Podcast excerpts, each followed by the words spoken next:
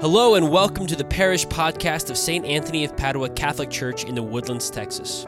We're excited to share with you Sunday at St. Anthony's, a homily message from this past weekend that we hope you'll find enlightening. Thanks for tuning in and praying with us.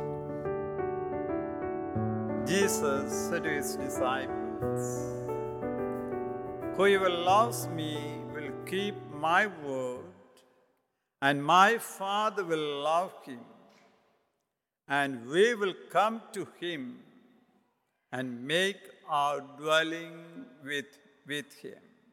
Whoever does not love me does not keep my words. Yet the word you hear is not mine, but that of the Father who sent me. I have told you this while I am with you.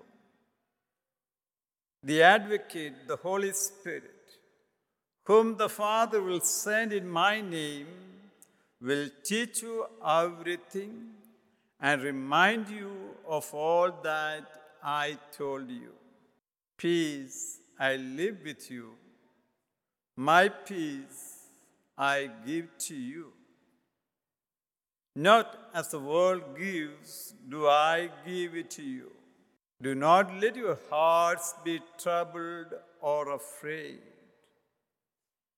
You heard me tell you, I am going away and I will come back to you. If you love me, you will rejoice that I am going to the Father, for the Father is greater than I. And now I have told you this before it happens, so that when it happens, you may believe.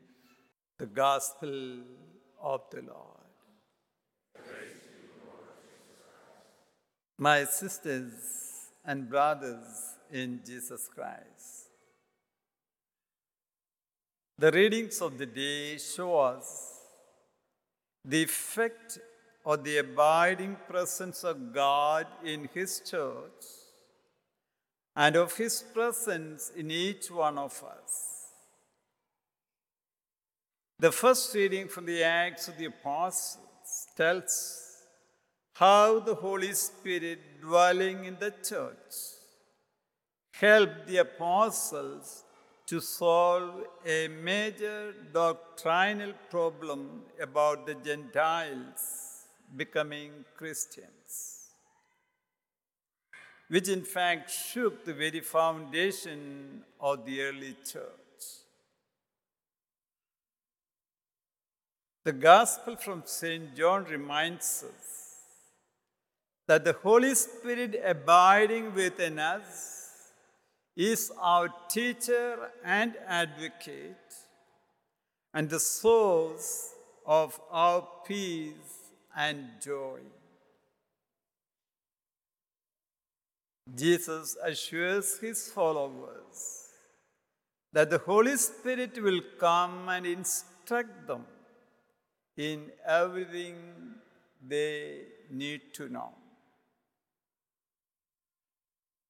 Jesus tells, Those who love me will keep my words, and my Father will love them, and we will come and make our home with them.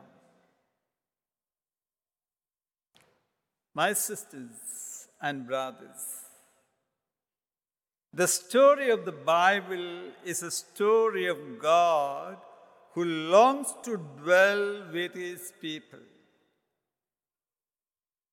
In the Old Testament, we see in the Garden of Eden was a beautiful communion of the first parents with God.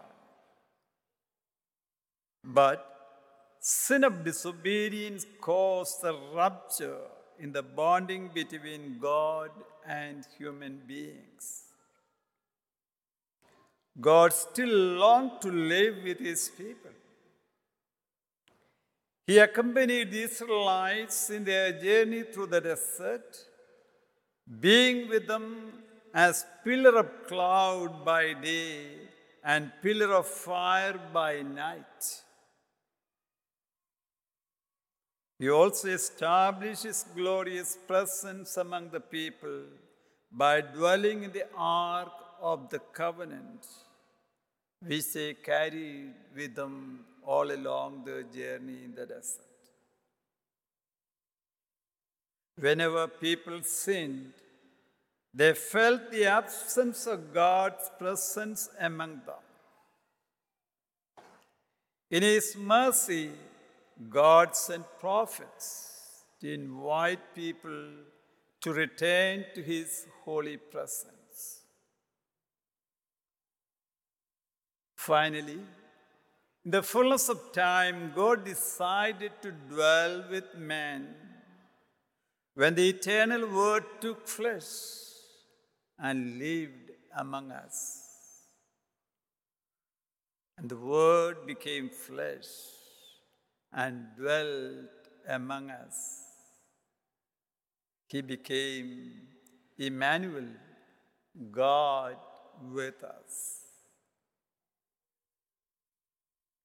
To perpetuate his continued presence, Jesus gave us his body and blood when he instituted the Holy Eucharist at the Last Supper, culminating the sacrifice on the cross and resurrection.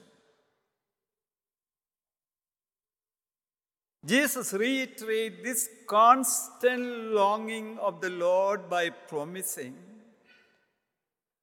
Those who love me will keep my word, and my Father will love them, and we will come and make our home with you. My sisters and brothers, Jesus wants to dwell very close to us. He longs to have a home in our hearts.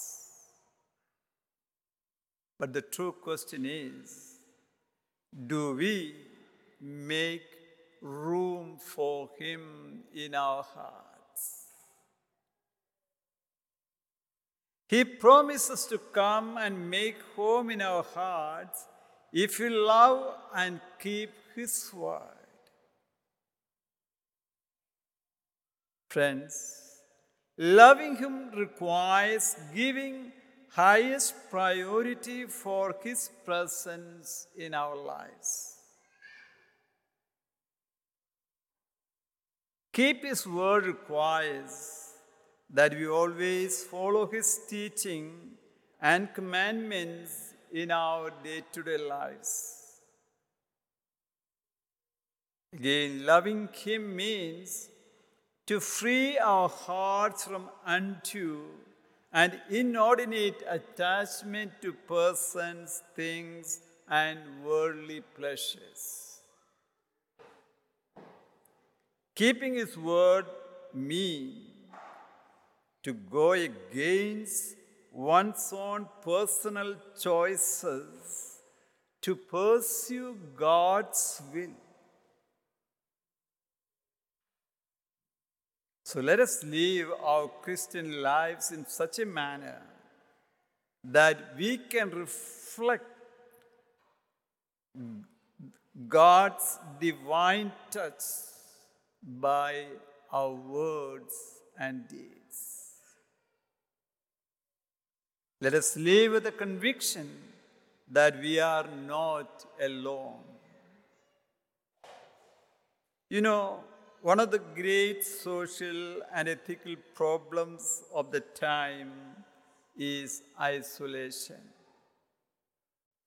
It is said today approximately 25% of all adults live alone. Spouses, parents, and children often live as virtual strangers to one another. This, this is unfortunate because we never need to be alone. Jesus can always be present to us.